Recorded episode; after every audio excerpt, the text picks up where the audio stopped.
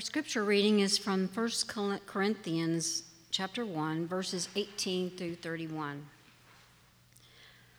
For the message of the cross is foolishness to those who are perishing, but to us who are being saved it is the power of God.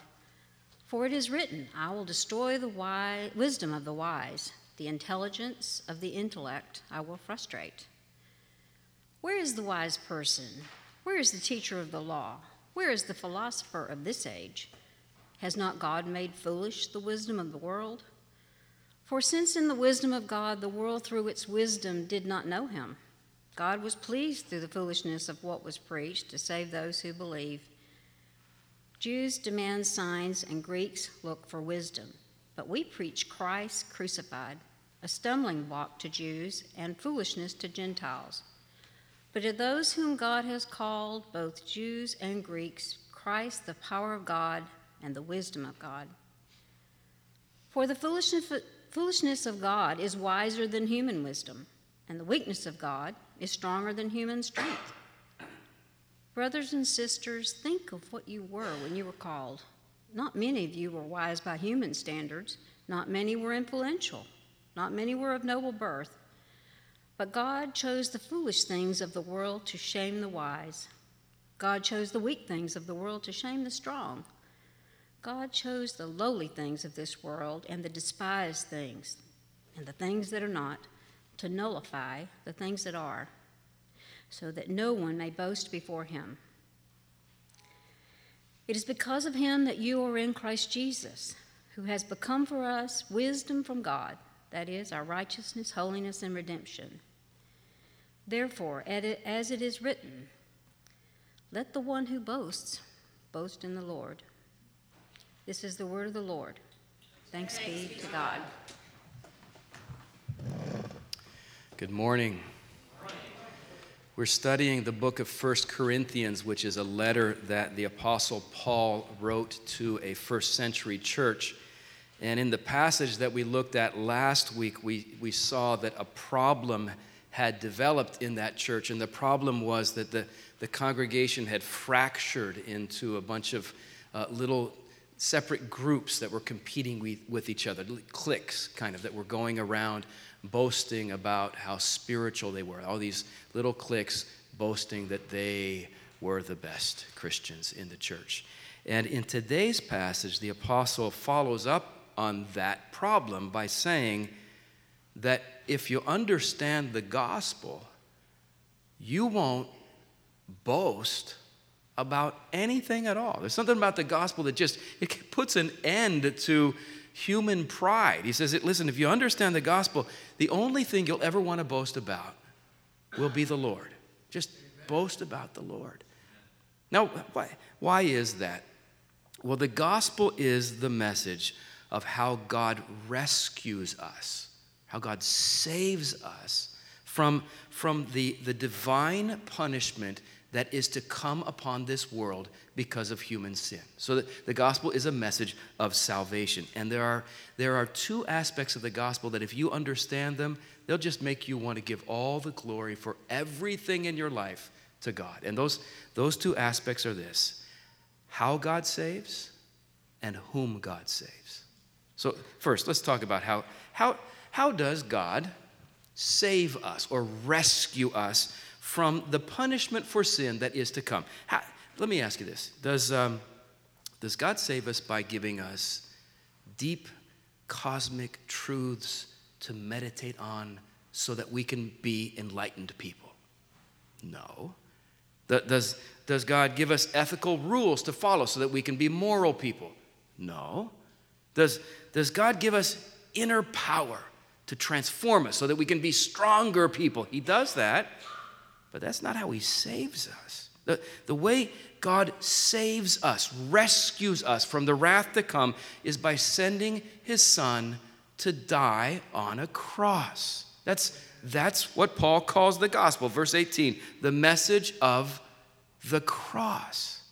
Now, when Paul wrote those words in the first century, um, to talk about a cross, well, it just seemed ridiculous. It was silly. It was, it was kind of offensive, in, in fact. It was, it was foolishness. I, I know that for us, um, For us, the cross is a religious symbol, right? That we see it uh, ordaining the architecture of historic cathedrals, or we see it formed out of gold and used as jewelry. So for us, you could say that the, co- the cross is for us a, a symbol of beauty, right? But in the first century, the, the cross was an instrument of death. It was where people died. The, the, the, the cross was a cruel, inhumane form of execution used by the Roman Empire to, to humiliate their opponents, to annihilate their enemies, and to control. It was sort of a, a form of ter- state sponsored terrorism, just to keep in control the, the, the, nations that they had colonized. So, writers today trying to look for what would be a, a modern, um, a modern illustration of the cross. They'd say the cross today, you would think of, uh, you'd think of an electric chair, or you'd think of a lynching tree, right? So the cross was not an object of beauty or of devotion. It was a symbol of death and weakness and terror and shame. So when you when you marched out into the first century world and you proclaimed, Good news, I have good news. God has sent his son, and he died on a cross. When, listen, when you said that, people thought you were just absurd They thought you were nuts.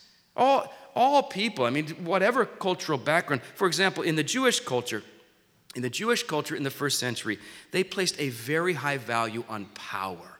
They wanted, they wanted results from God. And you can understand why they would feel that way. They, the Jews were an oppressed people group. They had been colonized by the Romans. They wanted God to come with power and, and you know, overthrow their enemies and set them free. They, want, they wanted a Messiah who could bring results. They, they had no time for a Messiah, you know, who got punched in the nose, spit in the face, nailed to a board, and who didn't even fight back. He's just such a weakling, right? It's weakness. In, in, in Gentile culture, Greek culture, on the other hand, they, they weren't looking for power, they, they were into wisdom. They, they were fascinated by, by philosophy. We, even today, we study the ancient Greek philosophers, right? And so, in that culture, they wanted to hear inspirational thoughts, they wanted to hear eloquent speeches, they wanted to, to, to contemplate profound ideas. They didn't want to hear about flies licking the blood of a dying Jewish peasant hanging on a piece of wood that was just gross. There's nothing lofty or inspirational about that. It was folly to them. And so this is why Paul says in verse 22, 23, Jews demand signs. They want some powerful results. And Greeks look for wisdom. They want lofty ideas. But we preach Christ crucified, a stumbling block to Jews, foolishness to Gentiles. You see, there was, there's nothing about the gospel that would make you want to boast about it. Nothing that would bolster human pride. It was, it was just kind of a shameful message. That's the way it is today. We, we live in a different culture, right? We have perhaps different sets of values than they had back then. Uh, what, what would you say our culture values? I, I would say, would you agree with this? We live in a culture that emphasizes individual accomplishment and that, that uh, places a premium on self effort and self improvement. We just, that's the kind of people we idolize are those who make something of themselves. So, for example, Forbes magazine, one of the way they sell their magazine through the years, they keep coming out with these different lists for you to read. And here's some of the lists from Forbes magazine America's richest self made women, America's richest self made superstars. America's richest entrepreneurs under the age of 40. So, see, in our culture, this is what we emulate. This is what we aspire to. Isn't it interesting? You never see a magazine with a list, you know, 25 people who never would have made it if they hadn't had a loving family. You know, we're not into that, right? Why? Because we are fascinated with this idea of being self made. I did it myself. No one helped me. It was my effort, my hard work, my grit, my determination, my ingenuity. That's what got me where I am. So this is, this is a core value of, of, of our culture. We like to accomplish it ourselves. They, they tell me that, um, as, you know, years ago when they first came out with instant cake mix, um, it was very simple. It was a great idea. You just have this box of powder, you pour it in a bowl, you add the water, stir it up, put it in the oven, and out comes a cake. No one would buy it. They thought it tasted horrible. Right? Just this is horrible. And so then the manufacturer said, you know, let's change the formula just a little. Let's make it so that they have to add an egg. All right, as far as they could tell, it tasted exactly the same. There was no difference. But once they said, you have to add your egg, you have to do your part, they couldn't keep it on the shelves. Everyone, they've made billions of. Why? We just feel better if we contribute something we do something. That's self effort is our value. And then the old gospel comes along and says to us, You're helpless. You're hopeless. You are so helplessly lost in your sin. You are so desperately enslaved to your own self, self uh, uh, centeredness. You are so deeply in moral debt to your Creator. You can't do anything to help yourself. The, gospel says the only thing that could ever help someone like you would be for the Son of God to take your sins on His shoulders and then take your place on his cross. That's the only thing that would ever help you. And, and, there's something about that message. We might be too polite to say it, but in our culture, it just, it just rubs us the wrong way. No room for boasting. A very wealthy American businessman in an interview with a newspaper once said this. He said, Christianity is a religion for losers. I don't want anybody dying for me. Now, most people wouldn't say it that bluntly. But, but a lot of people, I think that is how they, they feel. The message of the cross is foolishness. Things haven't changed in 2,000 years, right? It just, it leaves no room for us to feel good about ourselves. No room for pride. The, you, you know, what is the egg that we contribute to the, to the, to the cake of our salvation? Listen, in your when it comes to your salvation, the only thing you contribute is your sin. That's it. So, if you understand the message of the cross, if you understand the, the gospel, you see why you just want to give all the glory to God. He's the one who saves us, right? And, and the boasting just has to stop.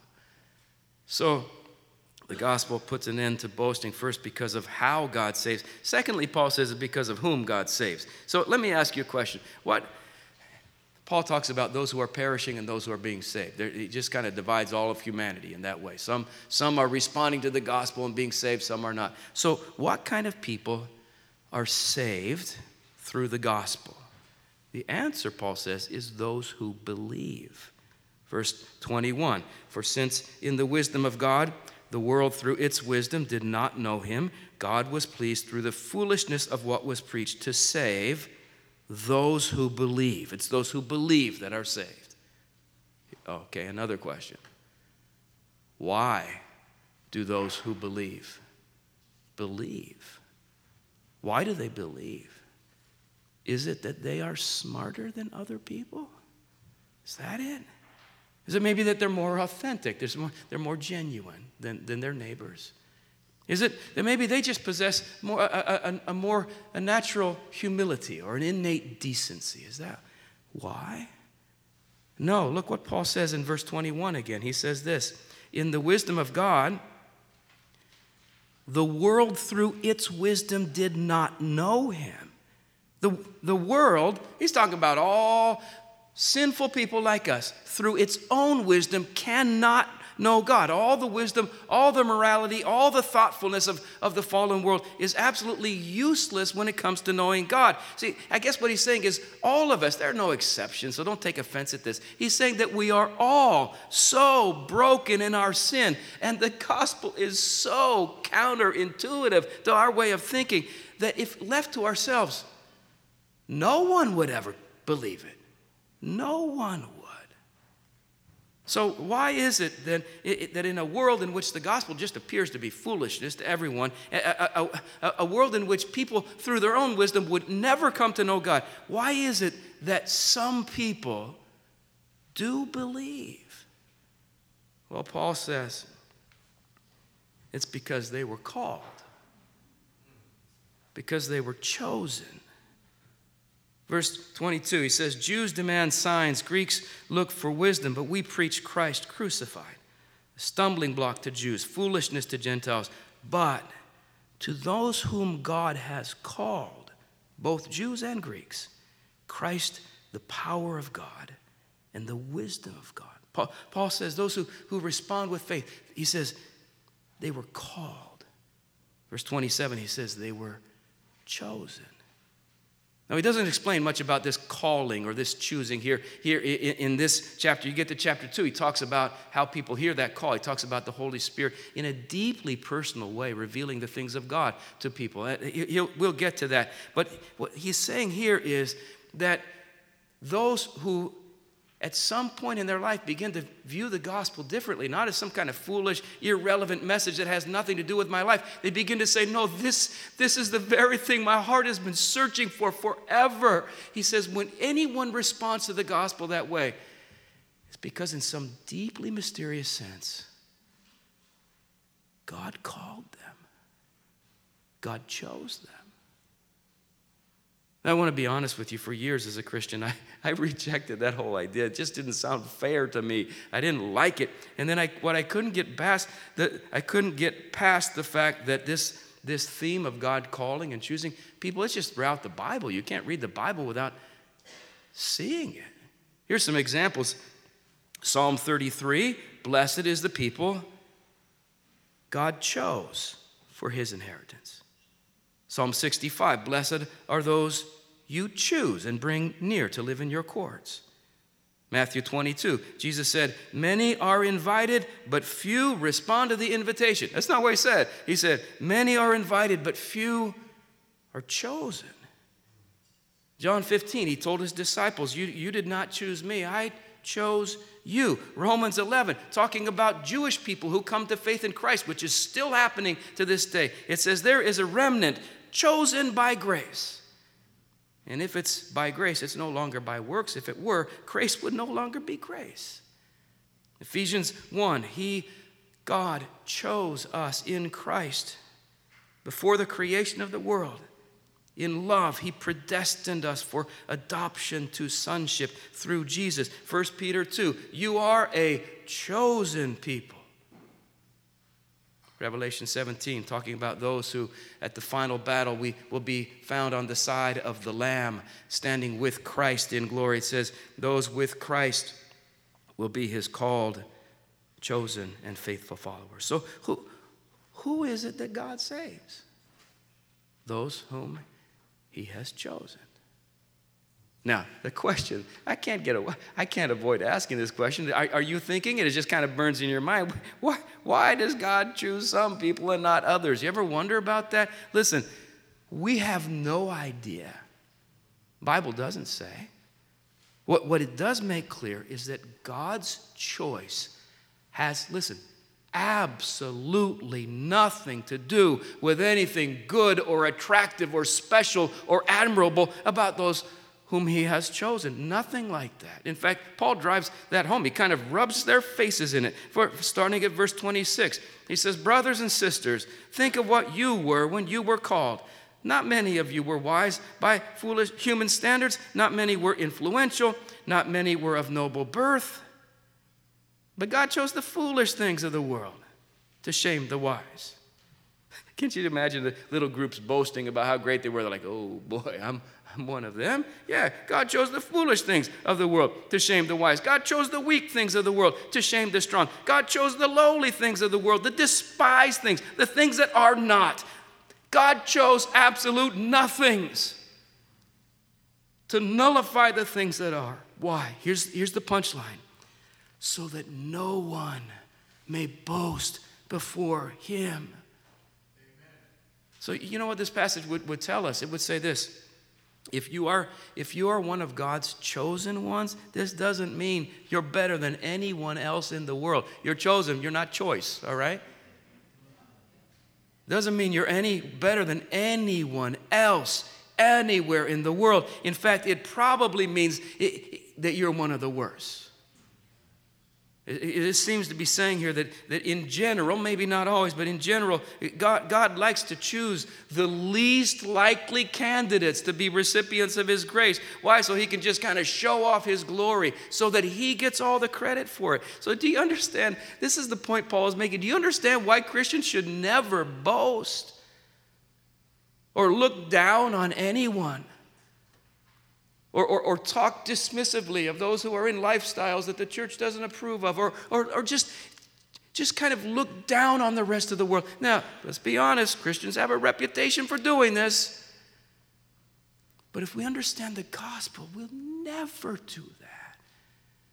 So, someone has said that every Christian is like the turtle that woke up one day sitting on top of a fence post. And, and, what did the turtle say? The turtle said, I have no idea how I got here, but I know I didn't do it myself. Every Christian would say, I, I don't know why somebody is. I know my weakness. I don't know why somebody as self centered and unbelieving as me came to faith in Jesus. Can you imagine? I, but I know I didn't do it myself. In His mercy, God allowed me to hear the gospel. Many millions don't. In His mercy, God softened my heart to receive many millions that doesn't happen to.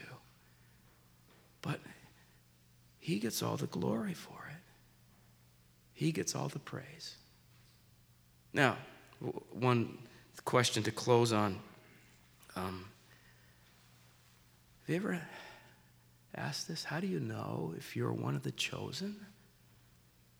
How do you know? Let me ask you this question are you trusting Jesus as your Savior? I mean, just resting on Him and what He did for your salvation. Are you trusting Him? If you are, you're one of the chosen. God chose you. And you, you might be here today saying, you know, I, I don't I don't know if I do believe, but I something in me really wants to. I want to trust Jesus. If that's the way you're feeling, then I think God is calling you, choosing you right now. So just respond with faith. Just trust Him. This is for you.